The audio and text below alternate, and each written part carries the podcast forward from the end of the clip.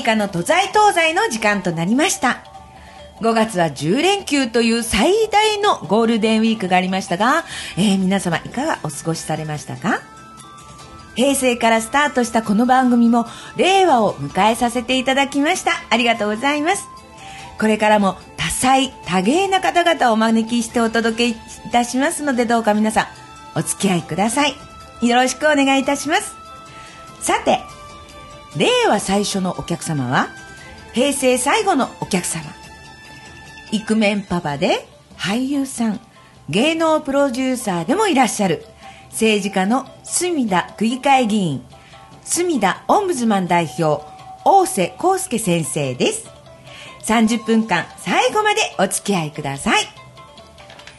この番組は季節の魚をメインにプライベートでご宴会で美味しく楽しくご堪能いただくお店四谷日本料理竹村よりお届けいたしますさて今回のアシスタントはこちらの方です小島ちゃんです。いつも元気でありがとうございます。ますもうこの番組でもね、おなじみになりまして、本当いつもありがとうございます。今日もよろしくお願いいたします。お願いします。まあね、えー普通でしたらラジオっていうのはスタジオっていうね、はいえー場所で、えー収録になったりするんですが、今ね、うちはもう竹村のこの個室、通称貴賓室は？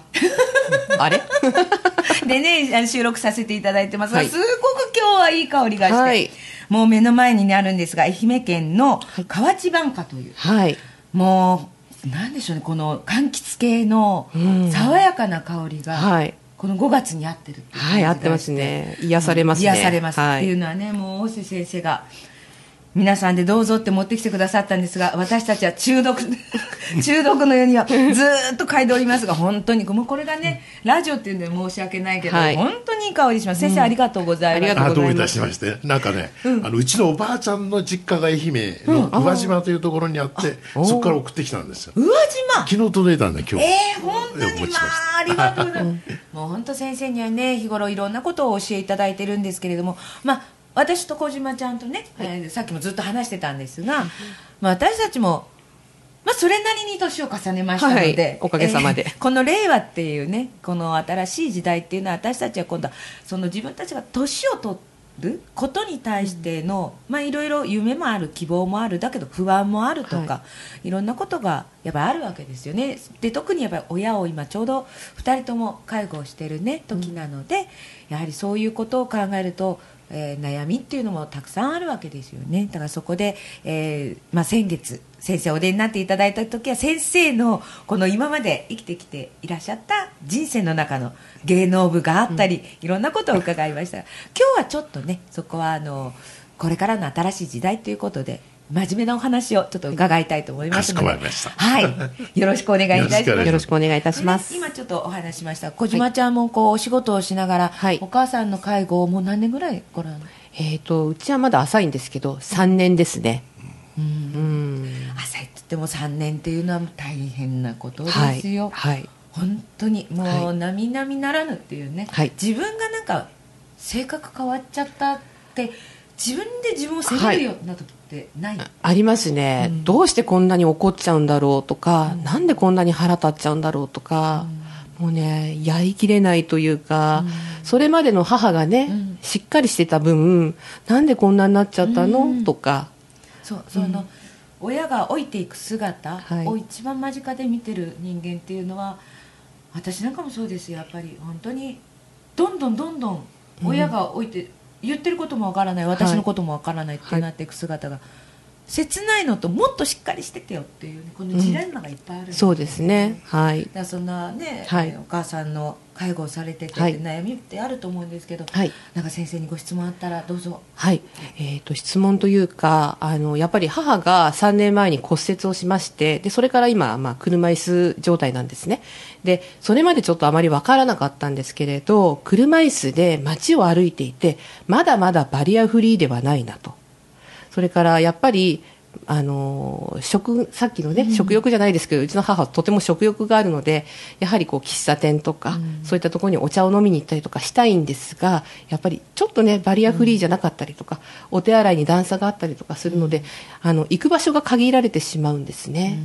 だからもうちょっとそういったお店とかもこう間口を広め広げていただきたいなとか思いますね、どうなんでしょうか？その辺についてはですね、はい。今あの障害者差別解消法という法律があの通ったんですね、はい。でそれもですね、はい。あのまあ、日本独自じゃないんですね。やっぱりあの世界との条約を結んでいる中で、ええ。その障害者も問題っていうのが出てきて、でやっとその障害者差別解消法という法律が日本で成立しまして、で基本的にはあの障害者は差別しちゃいけないと、原則ね、もう自由になる、だから今後、道路も変わってくるはずです、あの私どもの方の区もあのだんだんやっぱり変えられるところから変えてはい。いってます、そしてまた今、あの一番の問題はね、こうあのまあ、あの聴覚障害の方々っていうのが、コミュニケーション取ろうと思ってもコミュニケーションできないでしょ。だからあのだから我々議員もちゃんとやっぱり手話を覚えて、ある程度やっぱりこうい意思疎通をね、はい。あのありがとうとかねこんにちはとか、そういう手話で全部挨拶できるようなコミュニケーションできるようにしていかなくちゃいけないと。はい。いう形にどんどん変わってきてます。やっぱり先生方もこう手話とかっていうのはそう日頃もあ私の場合はですねやっぱりあの障害者団体連合会の,、あのに、まあ、入ってまして、その関係でやっぱりそのあの聴覚障害の方とお会いするんでそれであのお会いしてるうちにだんだんね独学で覚えてきちゃう。あそれでエリカさんもね、はい。できるんですよちゃんとあ手話が。そうなんですね。素晴らしいですよ。その聴覚障害の方が来て驚いてましたからね。いや私がね手話を始めようと思ったのはあの慰問コンサート老はい。人ホームのコンサートをねよくやらせていただいてるんですがその中でね唯一あのちょっと目のご不自由な方々のはいところ行って、じゃあちょっとエリカさんやってもらえないって言われた時に、自分をどういうふうに PR したらいい？うん。どういうふうにしたら自分が歌ってる踊ってるっていう姿をね、うん。伝えられるのかと思った時に、まあ一つ鈴をつけるとかいろんなことを考える、じゃあその逆だったらどうなのかって、やっぱり重要なのが手話だったんですよね、でその時に少しちょっと勉強してでやっぱり先生と一緒です。もう独学がほとんどになってででもそれが通じるようになってきた、今ね障害者っていうお話も出ましたけれども、はい。い、や実はね先生ね今日先生がねゲストなんですよってお話をしたらなんとお手紙をくださいましてちょっとその方のねお手紙を読ませていただきますのでちょっとまずお聞きいただきたいと思います。エリカさんはじめまして。いつも都在東西楽しく拝聴させていただいております。私にとってラジオは日頃の嫌なことを忘れさせてくれる大切なものですさて本題です。先月に引き続き大瀬康介先生がゲストにいらっしゃるということでぜひお話を聞いていただけましたらとお便りさせていただきました。私は今年1歳になる男の子を持つ母親です。息子は生まれた時ダウン症と診断されました。その時は自分を責めました。なぜ私の子供が自分に育てられるのかしら？この子の将来は？自分の子供としての愛おしさはあるもののやはりこの先を考えると不安でなりません。周りにダウン症であることを正直に言えない自分がいます。きっと見た目でわかるようにもなる。他のお子さんよりも発達の遅れが出てもくるでしょう。これからどう息子に接していけばよいのか。どう周りと接していけばよいのか。何か良きアドバイスがありましたらぜひお願いいたします。というね、えーまあ、これはあのむこれはね重要な大変重要な、ね、悩みなんです。で私もねあのなかなか子供ができなくて、で不妊治療6回やってやっと子供を授かったんですね。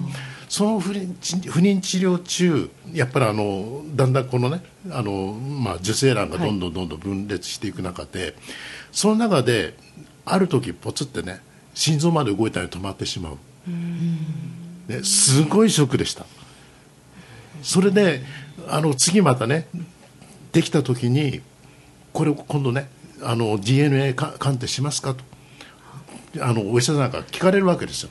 であのもしかすると、まああのまあのダウン症の子供になってしまう可能性もありますよと、その可能性があってもやりますかということを聞かれたときに、私はやってくださいと、何が何でもやっぱりねもう子供が欲しい。命が欲しい、そしてやっぱりあの、まあ、自分とねか家内とのやっぱり、まあ、愛の証として、あるいはそのやっぱりこう生き物ですから人間っていうのが、その命を授かることの重要さっていうことをまず認識ありがたさをまずね、僕らが感謝しました、で子供が生まれた時にやはりね何がなもう本当に不妊治療何度もね苦しんでいると子供が生まれてきてありがとうっていう気持ちです。たとえこれ障害があろうがなんだろうが、子供が生まれてきてありがとうっていう気持ちにはね変わらないと思います、それとあとねやっぱり将来についてねあの子供が可愛ければ可愛いほど、この子が将来どうなっていくんだろうということが、ね、まず心配になるはずなんですよ、それは皆さん共通です、で現在どうかというとやはりねこのねあのお父さんお母さんたちはどんどんどんどん年を取ってくる。それで子供の方は子供も一緒に年を取ってくる。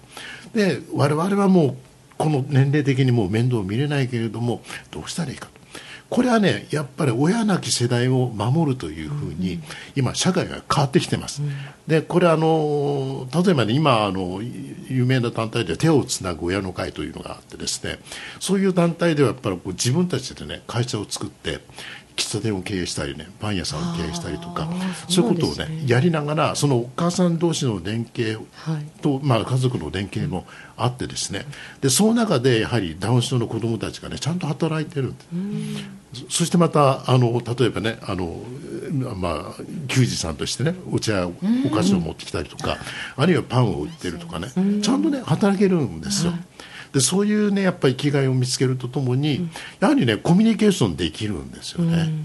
だからやはりそう捨てたものではないし、あとやっぱりそういうねみんなで助け合うような、やっぱりこう組織がどんどんできてきてるんですね、昔だったらもうどっかにこうね閉じ込めてしまって出さない、だからどんどん逆に出して、そしてやっぱりその障害者同士を今度ねあの触れ合えるような環境にしてし、いくっていう。そうすると親同士もやっぱ同じような悩みを悩みを持ってますんで、その中で相談していただけるといやこんなことみんなも同じこと考えてんだなということが分かってですね気がエリカさんと一緒に。気が楽になるわけですよ。わかります。先生だから自分でね抱えない。はい。どんどん出して相談していく、そしてやっぱりお子さんもね私はだそう障害があるのはもう一つのキャラクターなんだから、それはそれでもう価値があるんだというふうにねやっぱりこうもう逆転の発想をした方がいいと思いますね、だってみんなと同じだったらつまんないでしょ、だからそれなりに例えばあの、えーこれもやっぱりねあの八幡学園っていうところ僕なんか昔取材で行ったことあるんですけど、山下清ってねあ はい。有名なね放浪の画家がいて、であの人はここで育ったのかっていうのを僕らが行った時に、へー。やはりね学科のその、まあ、施設の先生がこの子は才能あるんじゃないかってでそれでやらせてみたらやっぱりものすごいね絵を描くような、だからあの隠れてる才能がある可能性もあるんですよね、だからそこをやっぱりいかに伸ばしていけるかっていうことですね、わかりますね、え私もちょこっとだけね数ヶ月なんですけど、ダウン症の子たちに太鼓を教えに行ったことがあるんです、はい。で、えー彼ら彼女たちってすごくリズム感がいいんですようんで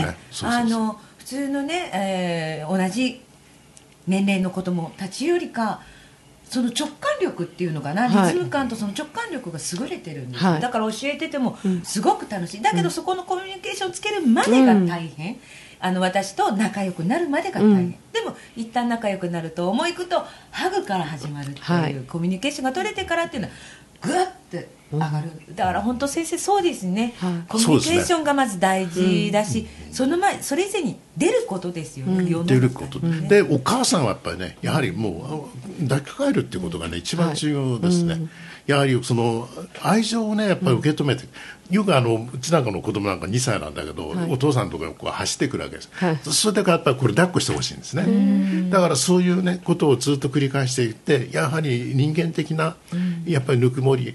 だから今一番まずいのがねやっぱりもう小さい時から、あの保育園に入れちゃってると。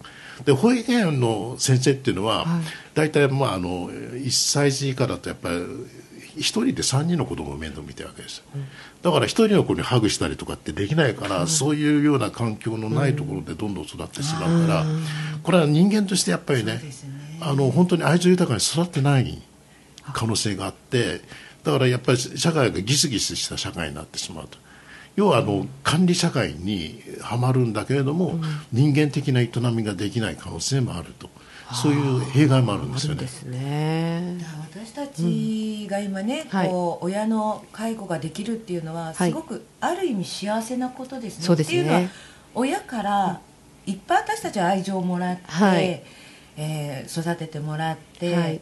でそのおかげで私たちは何不自由なくん。人を愛することもできるようになったしっていうこと、何を見ても綺麗とかって言える、思うっていう気持ちが大事になれたのと、かえってそれを教えてくれた親を見れるっていうことがはい。幸せと思わないと、うん。本当だからさっき私たちはもう苦労話ばっかりして でもそうだよねって言うけどでもこういうコミュニケーションで吐き出すことが次へのステップで活力になるのかもしだれないから本当の愛情とは何かというと、はい。やっぱり親が子供を育てる時っていうのは、はい。無償の愛なんですよ、子供から何かしてもらうなんて思ってない、ね、やっぱり自分の生きてる限りはこのことにね全精力を注いで、はい。やっぱりちゃんと育てたいと思うの。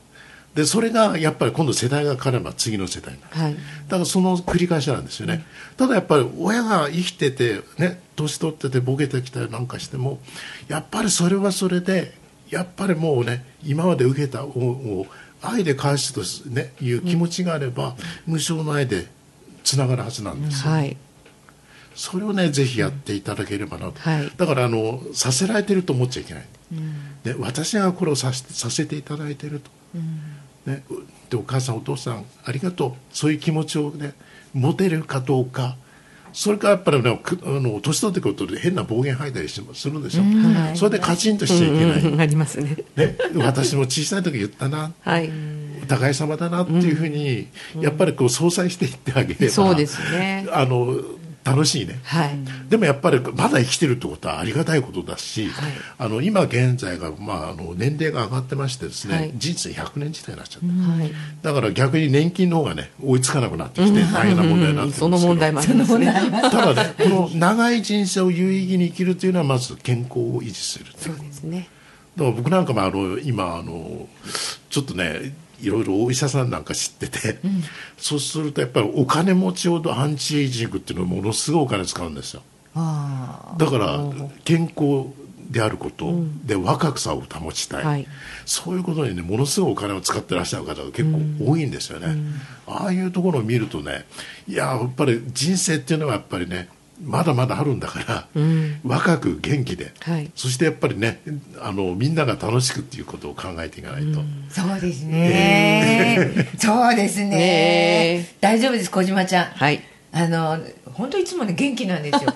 もう会社の方といらっしゃるも一番元気なね姉さんって感じなんですけどね、おで。も大丈夫ですよ表情を見てると、あそうですか、まあ、だからそれなりにねやっぱりあの人生も楽しんでるんだろうなとだって人間ってやっぱりね辛い時ってあるんだけどそれ辛い時終わっちゃったら結構いい思い出になるんですよね。ああそれは言えるかもしれないですね、じゃあ今の、今までの辛かった親の介護とかも、まあ、今ねあのようやく落ち着いて明るく、ね介護できるようにな笑顔が出るっていうのそうそうなんです、うんそうすると母もあの落ち着くんですよね。明るくなる。こっちが笑うと、そうすると病気しなくなるし。だから最初はやっぱりね人間っていうのはなかなかそれをねで受け入れられないから、はい。それを受け入れるところまでこうレベルアップしていかないと難しいんでそこを超えちゃうとああこういう体験させていただいたんだろうなとかね。そうそう何かのスイッチがきこうコチッと切れた時にこうなんか明るく自分もなれましたね、だからそういうもんなんです。だからそこをね素晴らしい。いついつ発見できるかなそうそれがそのタイミングがなかそなかね。れにはやっぱりねあのやっぱり感謝の気持ちとそうですね。人にしてあげるってことの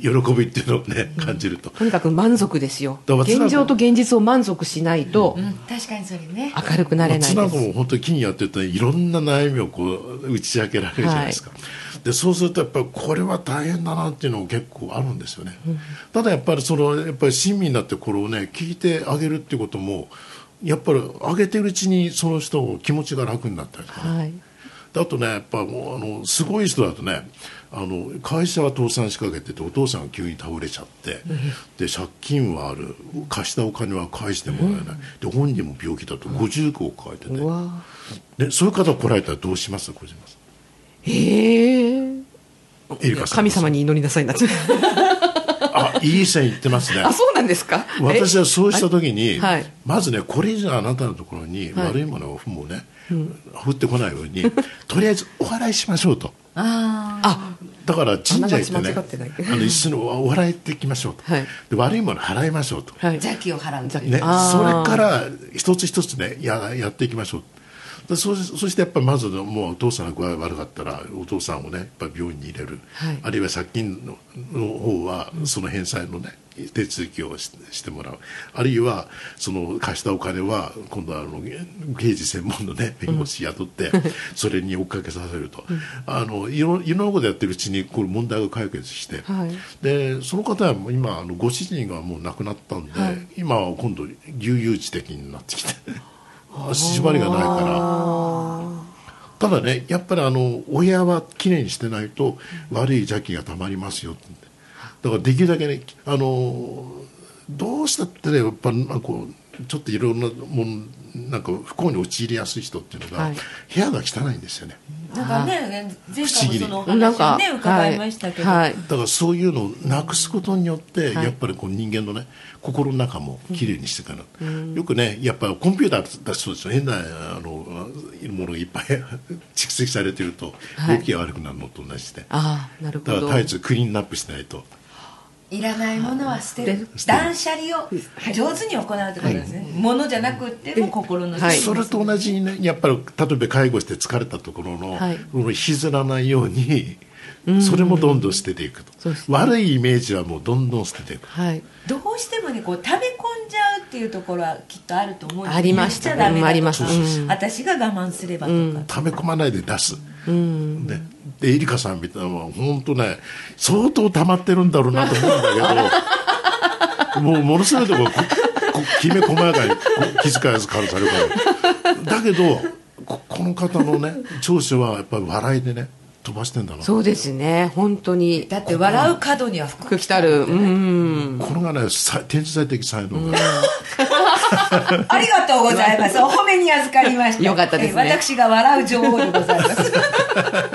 いやでも本当そうなんですよ。泣いたって、えー一回泣けばすっきりするし、もうそうしたらその次行くにはもう笑ってないとそうですねダメだなってなんかやっぱりね、うん思うことってたくさんあるので、うん。でもねそういうのやっぱりこうね愚痴でも何でも聞いてくれる友達いるって大事なことでまたね、はいダウン症の子供って笑顔が素敵なんですよ。可愛いですよね。本当にねやっぱりねそうでしょ？そう可愛いんですよ笑ね顔が素敵なんですよ、はい。あの本当ね天使のようなね、うん。あの曇ってないの。作り笑顔じゃない、うん。あの今ねお子さんでもどっちかっていうと、あこうしておこうっていうね、考えの子供も若干いる、うん。そういう子たちとは違って本当曇ってないからうん。素直うん。にわーって手広げてきてくれるっていうのはね、うん。すごくなんていうのか温かくなる笑顔ですね、だからこそねもう本当にね常に抱きしめてあげないはい。そうしてあげてください。そうすればねやっぱりあの、ね、お子さんも幸せになるし、やっぱりね育ててるお母さんも幸せになるし。ね、お手紙くださったね、えーたけちゃんのママねぜひ先生からのアドバイスをもう本当にね十分ご理解いただいて。ですよね。もね一番理解されてると思います。ねでもこれからです。えーいつかきっと竹村にもいらしてくださいね。お待ちしております。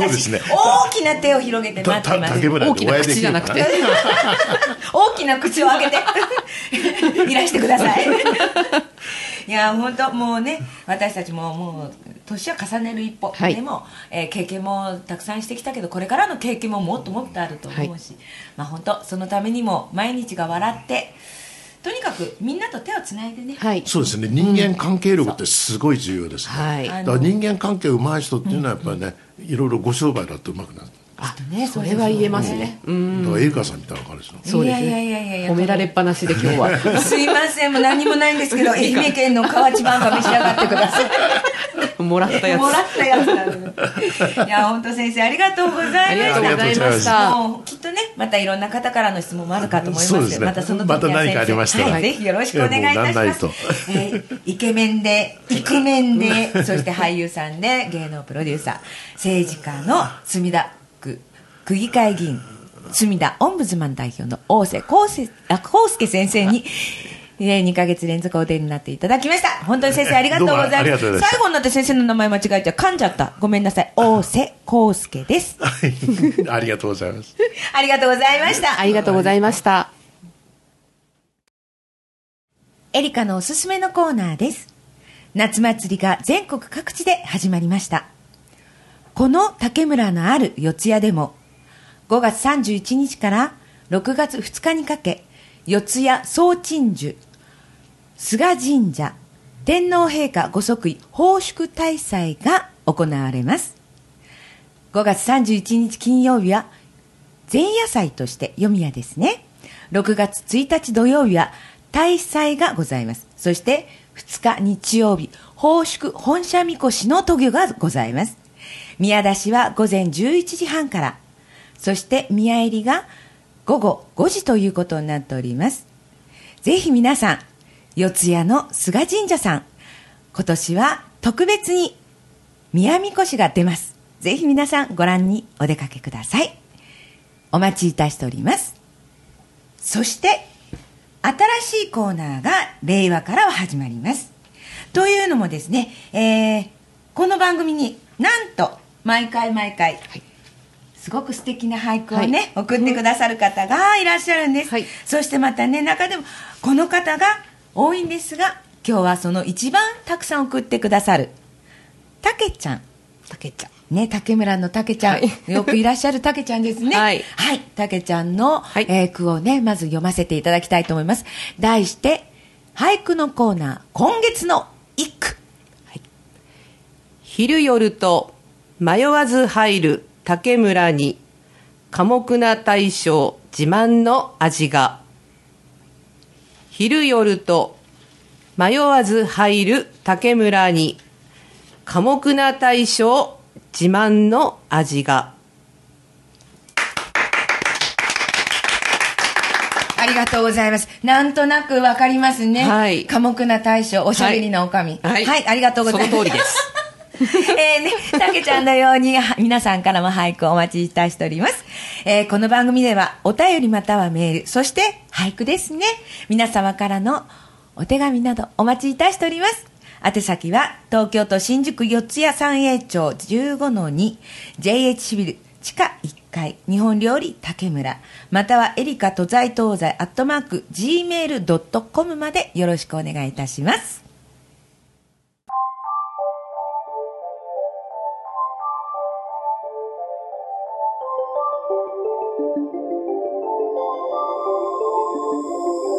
早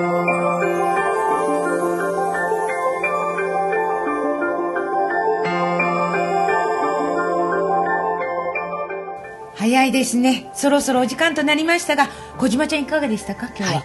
とても勉強になりました。もう本当そうですね。私たちも日に日に老いに向かってるし、えーそうですね。また周りにはね、本当いろんな方がいらっしゃるので、はい。みんなと手をつないで、本当に皆さんと仲良くはい人生を送れたらいいなとそうで思います。すね本当そのためには先生方のね、はい。いろいろな、えー教えをいただいたりとか、はい。ご尽力をいただいて私たちもそして皆さんも笑顔で過ごせるように先生何卒よろしくお願いいたします。よろしくお願いします。本当にお忙しい中ありがとうございまあありした。がとうございました。次回は大輪咲く紫陽花の季節ですね。ぜひ皆さんにお会いしたく思っております。パーソナリティは立てば芍薬座ればボタン。歩く姿は百合の花が憧れのエリカでした。大将のわかめサラダ美味しいよ。食べたい。逗子小坪の天然わかめを使ってます。皆さんお出かけください。はい行きます